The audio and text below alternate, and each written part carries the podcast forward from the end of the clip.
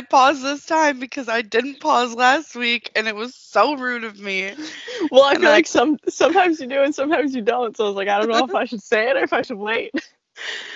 Uh yeah, I still don't know which one I'm supposed to do. uh, but welcome to another episode of Tacos and Tequila. I am Peyton I'm Sydney.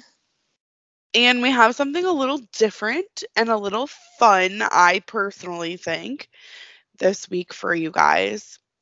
It's a, Um, a lot of fun. Yes. I can say that because it's a true crime case, but it's different because there's no murder. so it is a little fun. But it still fits the, the, the true crime aspect of it. So I, was, you know, it was one of those things when you mentioned it to me, I was like, why didn't we do this? Why haven't we done anything like this prior? Like, I feel like we kind of focused on like the murder specific items, but it didn't have to be that way. Um, I agree. I absolutely agree. We did the disappearance one too, I Mhm. think. Um, but we've done a lot of like most of our true crime has been murders. And I saw this case when I was obviously Googling ideas of good case ideas. And I thought it was kind of fun and different. So here we are. Broaden our horizons. Yeah. I have nothing else to add. Do you have anything to add, or should I just jump right into it? No, you can jump right in, Peyton. Okay. On September 12th, 1997, six men robbed the Dunbar Armored Depot facility on Mateo Street in Los Angeles, California. Their total haul would be $18.9 million, which would be the largest cash robbery in the history of the United States. Although the criminals were smart and efficient, this case would be eventually solved and justice would be served. So, kind of getting into the background, uh, Alan Pace III, he worked for Dunbar as a regional safety inspector in 1997 in the Los Angeles area. Dunbar Company specialized in armored car services, and the LA location was a depot for these cars. So basically, there were a bunch of cars parked there at all times. They worked to transport money to and from the banks or ATMs and handled keeping the money safe as well. So this location did store a large amount of cash here, and those are, that was mostly intended for ATMs within the LA area. Fun fact, just on like a side note, when I was doing the research, I did see that Dunbar Armored in 2018 was purchased by Brinks, but it was previously more of like an independent company or in some areas associated with the Loomis company. For me, Sid, I don't know about you, but like I see Brinks cars all the time. I've never seen like a Dunbar or Loomis. Really, it's usually just Brinks. Same. I would say Br- I see Brinks the most often. I knew what Dunbar was though, but I didn't know like I don't think I had like seen it on the streets. I feel like I saw it in like a movie or something. Like I, That's fair. but I don't think I've ever seen like a truck driving down the street that said Dunbar on the side. I was like listen or not listening, obviously looking into this and I was like, "Oh, it kind of like Brinks." And Yeah. then one of the articles I came across, I was like, "Oh, it is Brinks now." Yeah, I feel like the trucks though too like are just very obvious. Like they all look the same. Like you know what they are just seeing a truck like that, no matter what the label is on the side of it. A hundred percent. So Alan Pace and his job with the company, he must have gotten, you know, pretty bored.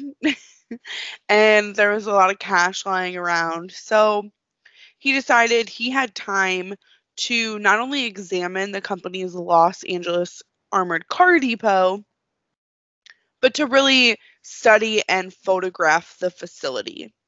He knew the floor plans and camera locations.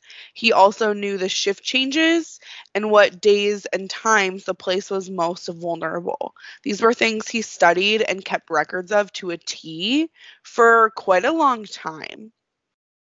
However, on September 11, 1997, Pace was fired from his job due to tampering with company vehicles. I will say in a couple articles it said there was never a real confirmed reason. There was another potential reason in some articles, but this was like the biggest one is they said he was um, tampering with company vehicles, so I'm not 100%. I did also see that Alan Pace's girlfriend was employed at Dunbar as well, but she had been fired a few months prior. At this point, though, when Alan Pace was fired and, and let go from this job, he had already orchestrated this robbery and had it in place for quite a long time.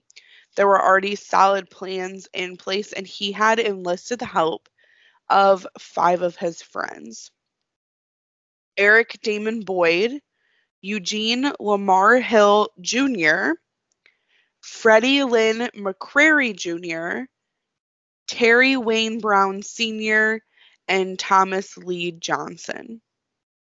It was a lot of junior, seniors, the thirds, all in one place. It really stressed me out. Just had to share. but like I said, at the time of Alan being fired, he already had these plans in motion. So on Friday, September 12th, 1997, the six men gathered at a house party, which would help them establish their alibis. I saw some reports this house party was in Long Beach, and they showed their faces, joked around with people, but avoided any alcohol. The group then left the party around midnight and headed to the Los Angeles facility where Pace was able to use his keys to access the building. Also, another side note um, I did write originally, like, interesting. You'd think when he was terminated the day before, they would require his keys back. But I also saw in another article that potentially it was his supervisor's keys that he had stolen. But I really just want to emphasize I only saw this in one article. I could not confirm it. All they know is he did use keys to the facility that he had. It's suspected that they were his keys, uh, but I just wanted to throw that out there because it might be someone else's. Another thing, I guess, with that, because that was like a red flag for me too. Um, but I was thinking, and especially like when this was taking place, like I feel like right now, like there's a lot of keys where you can't like make copies of them. Like it says like do not duplicate. But I feel like that wasn't as common like at one point. Like I don't remember ever seeing a key like that until like recently. Where so like maybe he just made copies of them, like he already had this plan, so like he didn't I was gonna wanna... say that's really fair because I don't think I've ever seen a key that says do not. I didn't until I moved into my apartment and it says do not duplicate on one of them, but we still duplicated it. But we had to do it like mach- a machine. Like if we would have went to like just the Ace Hardware or whatever, they wouldn't have done it for us. Oh. Yeah. I was gonna say I know there are machines where you can kind of do it yourself now too. hmm Uh, but yeah, so that that was something I thought too. Like maybe he duplicated the keys. So I'm not sure because it's never really confirmed. but it was a red flag for me too. I literally wrote like interesting, especially being like an armored truck depot and like having all this money on hand your security even in 97 like if you're terminated i'm guessing they would immediately require their like security badge and like keys and all uniforms and all of that back Oh, I'm sure. Well, but too, I guess, just to look at all sides of it, it could have maybe he was like, I don't know. I feel like normally people are like, yeah, let's take it right away, but it, oh, I don't have that item on me or something. Like if he got called in on a different day, like I'll bring it on Monday.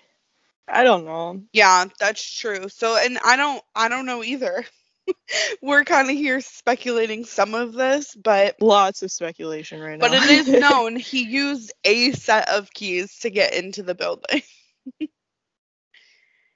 Pace had already provided the group with the floor plans, camera locations, ski masks, pistols, a shotgun, and radio headsets so they could remain in contact at all times. He had even timed the security cameras and figured out how they could be mostly avoided to not trigger any warnings or detections.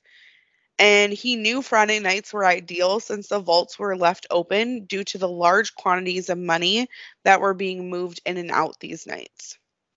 Once inside, the group waited inside the staff cafeteria and ambushed the guards as they took their lunch breaks at ab- about 12:30.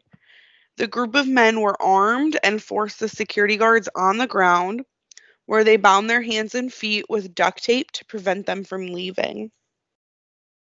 Since the vaults were left open, there also was two additional vault guards stationed to man this area. I saw that like their protocol was that there were supposed to be two people there at all times and they could not leave unless someone else was there to relieve them. So they were not in the cafeteria. The group was able to rush these two vault guards as well and subdue them without signaling any alarms or firing any shots. They left them tied up with duct tape, lying face down on the ground, just like they did with the security guards in the cafeteria.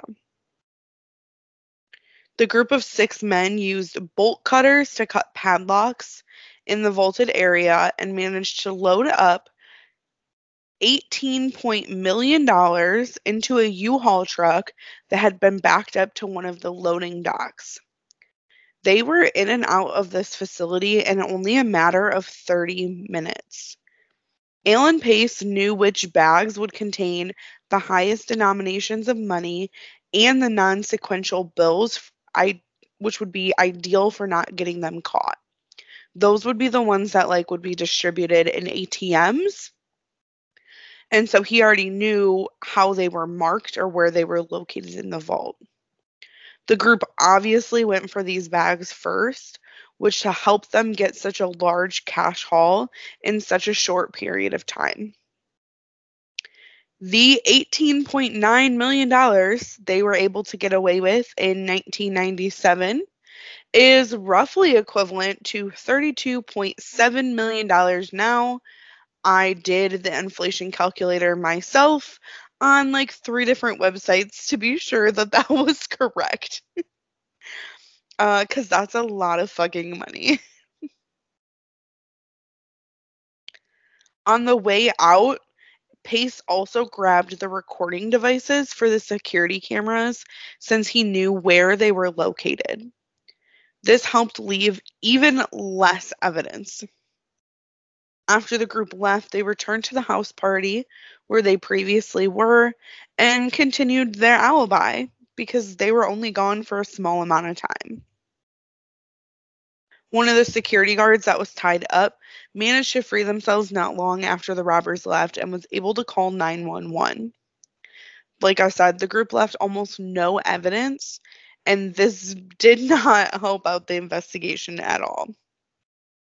According to reports, it was the LAPD and actually the regional FBI office that were involved in this, like right off the bat. The only real evidence left behind to help the investigation was a plastic tail light lens in the loading dock, which eventually, when they would send to an FBI lab, would match a U Haul truck. But that was really it. The security guards were interviewed immediately and disclosed that there were five men inside at all times, but they did hear the motor of a car truck start up outside. So the investigators were able to include conclude there were at least six people involved, one being the getaway driver. It is later confirmed that it was Eugene Hill who was the getaway driver, and he was never in the building. He sat in the U Haul truck. There was also really no physical descriptions that were able to be given for any of the robbers. They wore dark ski masks the whole time, dark clothing that covered up their whole bodies. So there was no like, oh, tattoos or obvious markings to their like give them away.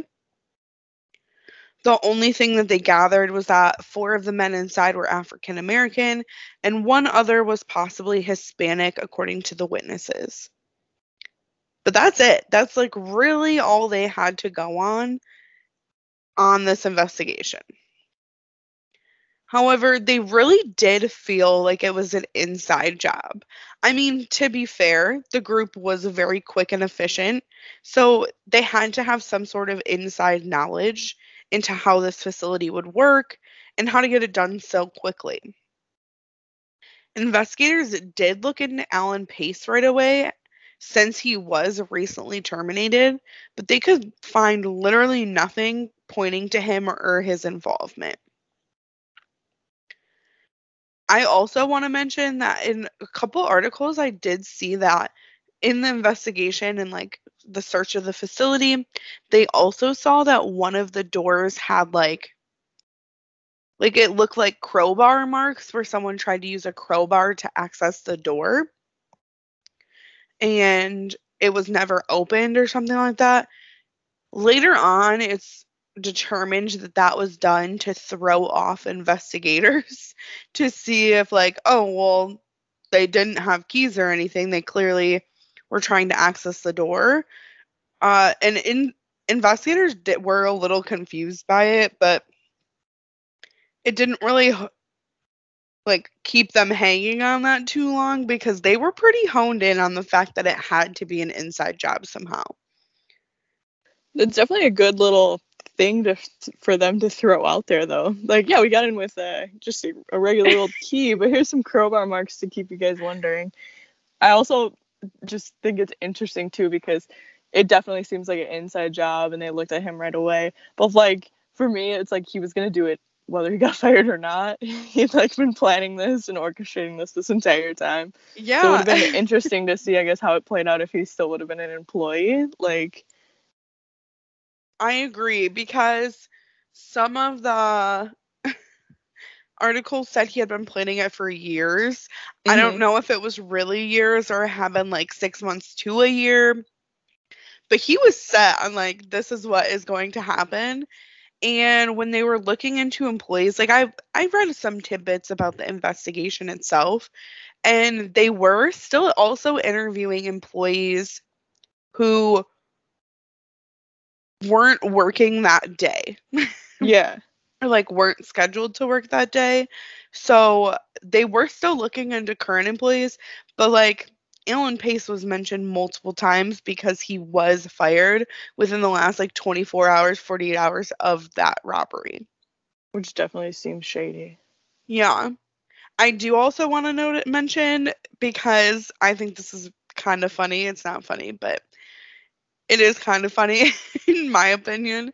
So one of the security guards apparently had come to investigators like a few weeks after the robbery and told them, you know, like, hey, the guy who was like seemed like the ringleader of the group, I really recognize his voice, but like I can't figure out where it's from. And I know it. Like I I'm pretty sure he's an employee or I like used to work with him. I'm not sure. So they did like a photo lineup for her with like a bunch of pictures of men that either worked there or previously worked there. And she picked out a man who was also recently terminated. And the investigators were like honing in on him for a second, but he had a solid alibi and he was in like New Orleans or something that night. but I thought that was kind of funny. And so, like, they tried to go back to her, and she was like, Yeah, I don't know.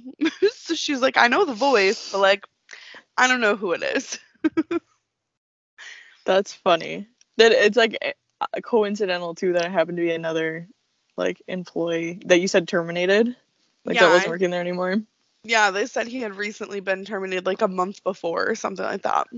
Well, like with a photo lineup, how the hell does that help? They would need like a voice box line lineup.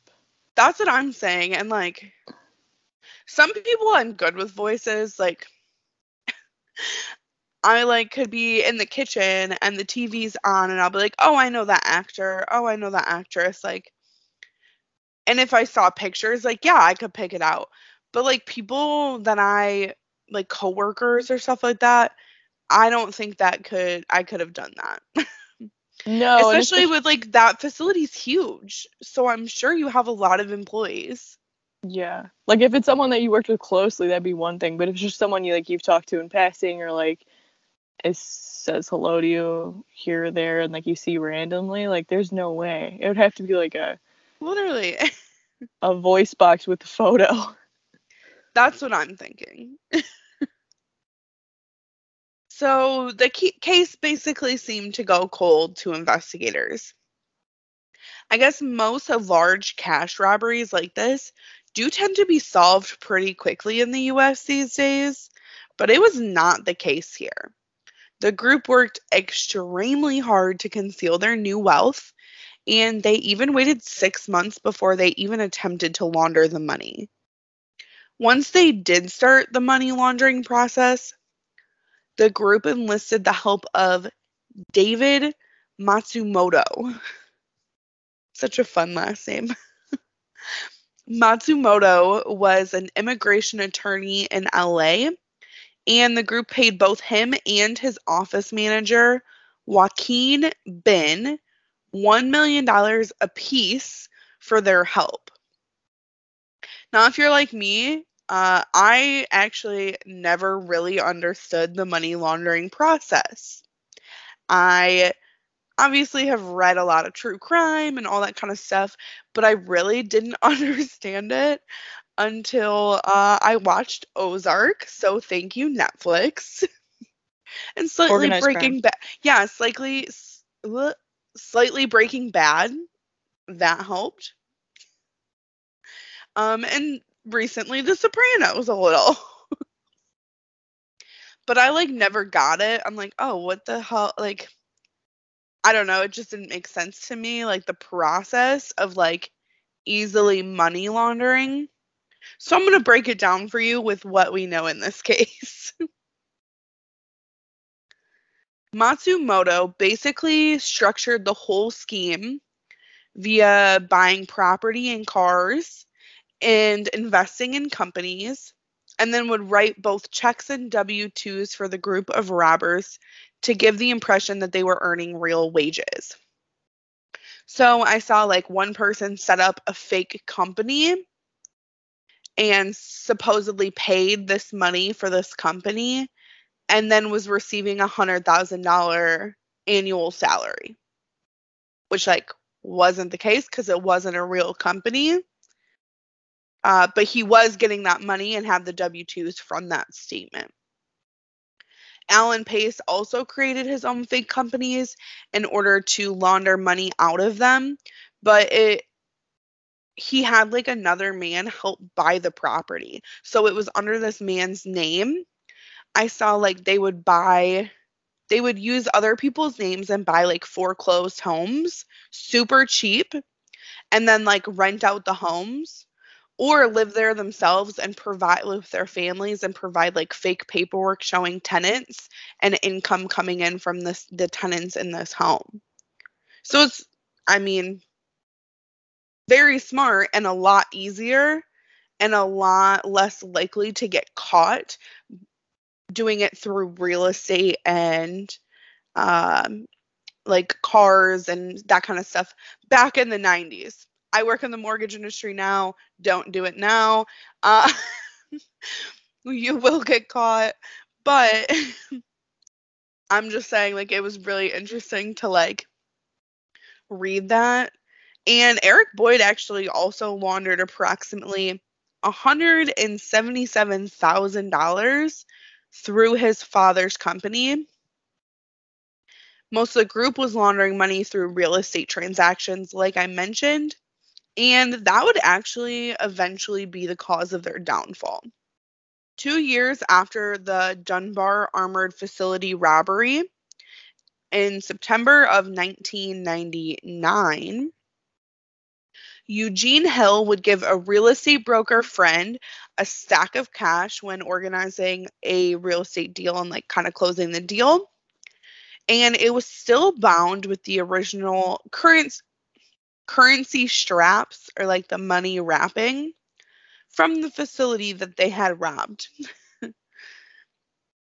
so definitely set off some red flags for the broker because they were like, um, very weird. Don't think it would be wrapped in this kind of money unless it came straight for this from the facility. And if that's the case, like it shouldn't be in this man's hands.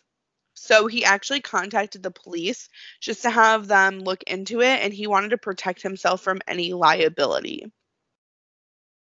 When the police looked into Eugene Hill, they noticed his name was on the list that they had acquired for someone who had rented a U-Haul truck the day prior to the robbery in 97.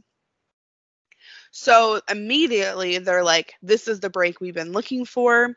And they went to arrest him on the grounds of possessing stolen money and interrogate him. They also searched his home when they arrested him, and they did find more of the stolen Dunbar money in his home. Almost immediately, Hill confessed when he was interrogated.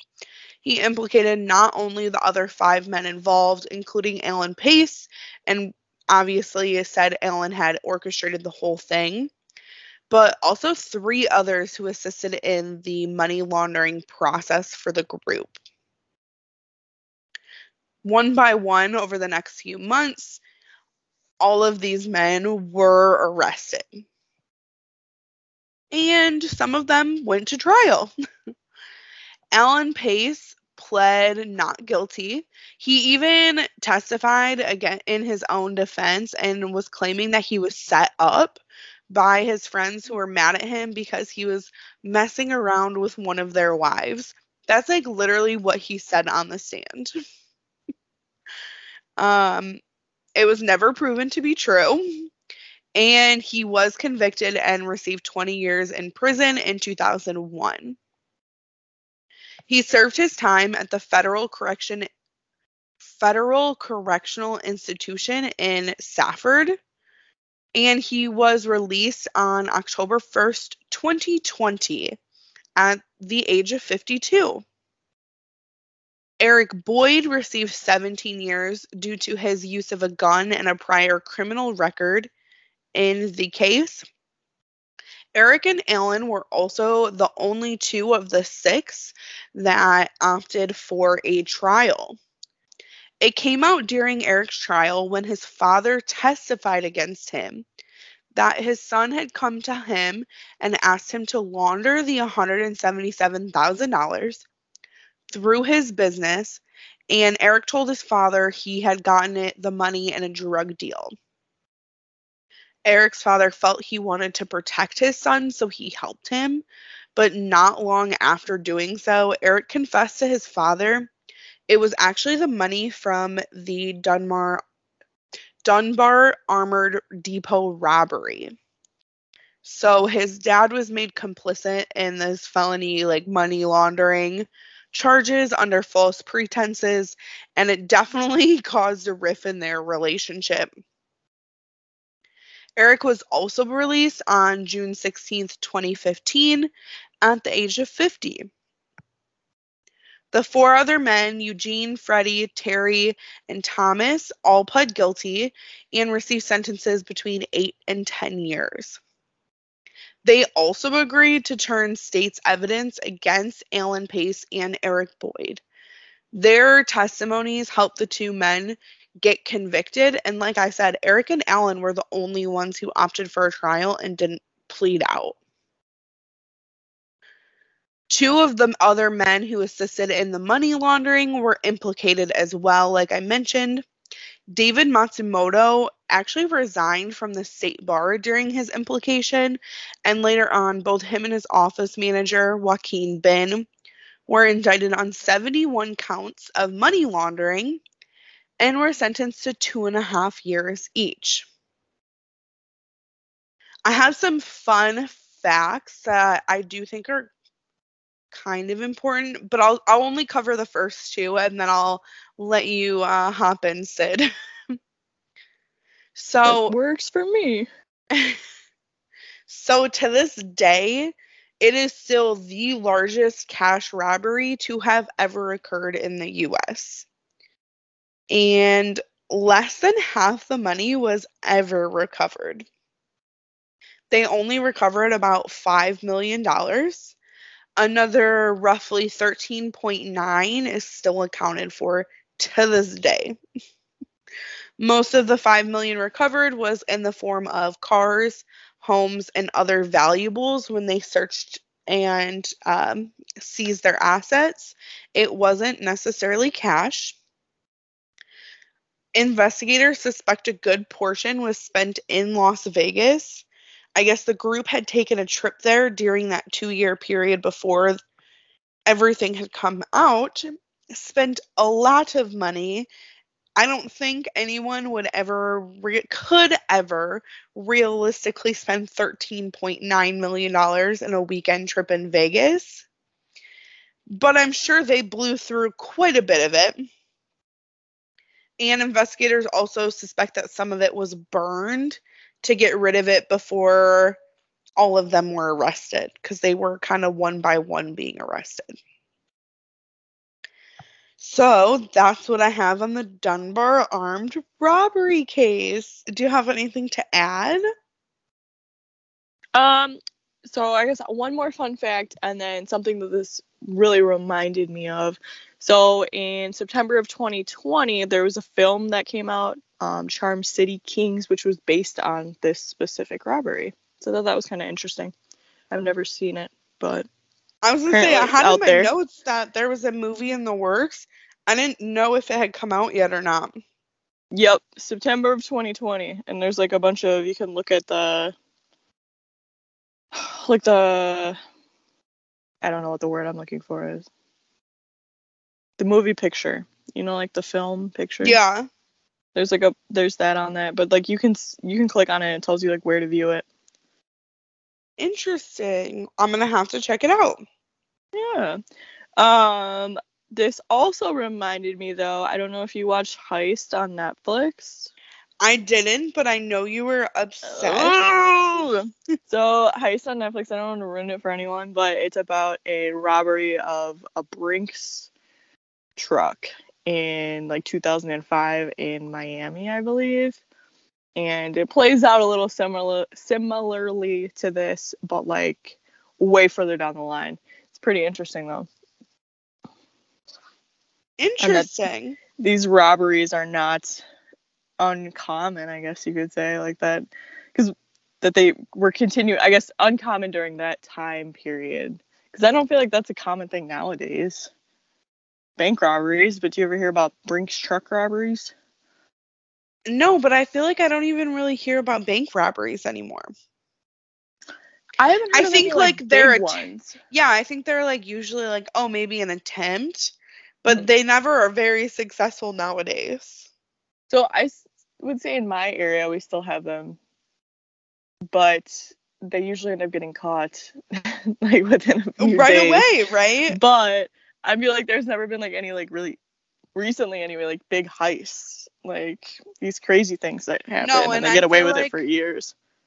I feel like most of the heists that are done now are like p- in pairing with like hacking or anything online. And that could be more of like what we'll see in the future. But I feel like normal bank robbery isn't as like super common anymore. Or like at least a massive heist or whatever. And even like I know they used to do a lot of like art robberies and things like that, which I I'm sure still occur, but I don't really hear about that. No, no. I also feel like though, I guess now that I'm sitting here thinking about it, because like the bank that I go to, like you don't even there's not even like a person. It's like an ATM thing that you like talk to the person through. And then the money gets released that way. So like you can't really rob that because it's not an actual person to like give you the money. Like they're not gonna release it. They're gonna be like, all right, I'm gonna call the cops, and they're gonna disappear off the screen. I feel like a lot of people try to steal like ATMs Yes. Uh, yeah. I but I also feel like that's more of like a like an addict thing. Yeah. Like addicts trying to do that. At least like I don't know, I think of Breaking Bad. And it happens in Breaking Bad. So I also feel like that's something you'd get easily caught with because it's not like you can just take rip an ATM out of the ground. Like that's gonna take a little bit of work. yes. So I have no idea. Yeah, I just thought it was super interesting because it's like it was a massive robbery. Massive. And I had definitely never heard of this before. No, I've never heard of it either. It's definitely a interesting case, and the fact that they got away with it for, For like a long time. and the whole reason why they didn't was that rookie mistake. A rookie mistake. So simple, so dumb. It almost makes me feel like that man had to have had like a guilty conscience. And it was like his his like maybe making a mistake to like get caught, but I have no idea. True. Or if you're just like that, like dumb. I don't even want to say dumb. Like just like, oh, I'm Or- gonna get away with it. Like we yeah, or like brazen that you're gonna get away with it. Why would I get caught now? Yeah, that's true. Um, I also did see that the case was covered in season five of the FBI files in an episode titled The Price of Greed, which I thought was interesting. Um, I've never watched the FBI files, but maybe I'll have to check it out. I never even heard of the FBI files. I think until just now. Same. Yeah, that's all I've really got. Anything else to add, Sid? Did you- no, I don't. I don't think I have anything else to add. It was a good one though. I felt like it was kind of fun. I mean, there's like I said, there's no true robbery or not true robbery, no true like murder injury. I think like one news article made a mention that like one of the guards was injured, uh, but not severely. But I couldn't find any like concrete proof of that. So I'm not really 100%. It appears to me that no one was harmed and they had no intentions of harming anyone. They literally just wanted the money. Yeah, And they did it pretty efficiently, in my opinion. absolutely. Well, I guess that's all I've got. You got some jokes and facts for us? I do. Ooh, okay. I think you said you wanted to do facts first, and then we would end with jokes. Yeah, at least we'll keep that up for now. Maybe I'll Okay. switch it up again. All right, so quesadillas originated in the 16th century in northern and central Mexico. 16th century. Yes. I was That's shook by wild. that. The day I did my research, I had a quesadilla and I was like, wow, this is wild. That's like 500 years ago. Mm-hmm. Holy shit. That they're out there flipping tortillas in half. The US wasn't even formed yet. Wild. Quesadillas Wild. have existed longer than the United States of America. I think it's better that way. I'm going to have a breakfast quesadilla tomorrow now because of that and Ooh. celebrate the long lasting heritage. The quesadillas. yes. Live, laugh, quesadilla. Oh, that's a good shirt idea. Oh, I'm going to write it down. Okay, hit me with the joke. what happens when you spill tequila at a pudding factory? What? The proof is in the pudding. oh my gosh. oh, That's kind of funny. I won't say kinda. it was I've seen. I we've- won't say we've it's heard better. great. Yeah, but it was it's up there. It did the job. And I definitely just added live laugh quesadilla to our shirt ideas. So I love it. Well, folks, you can find us on Facebook at Tacos and Tequila Podcast. On Instagram at just tacos and tequila. We also have an up to date website, tacos Woo. and tequila podcast.com. And you can find links to all our episodes, descri- descriptions, sources, and a contact page where you can send us an email for any questions or case suggestions.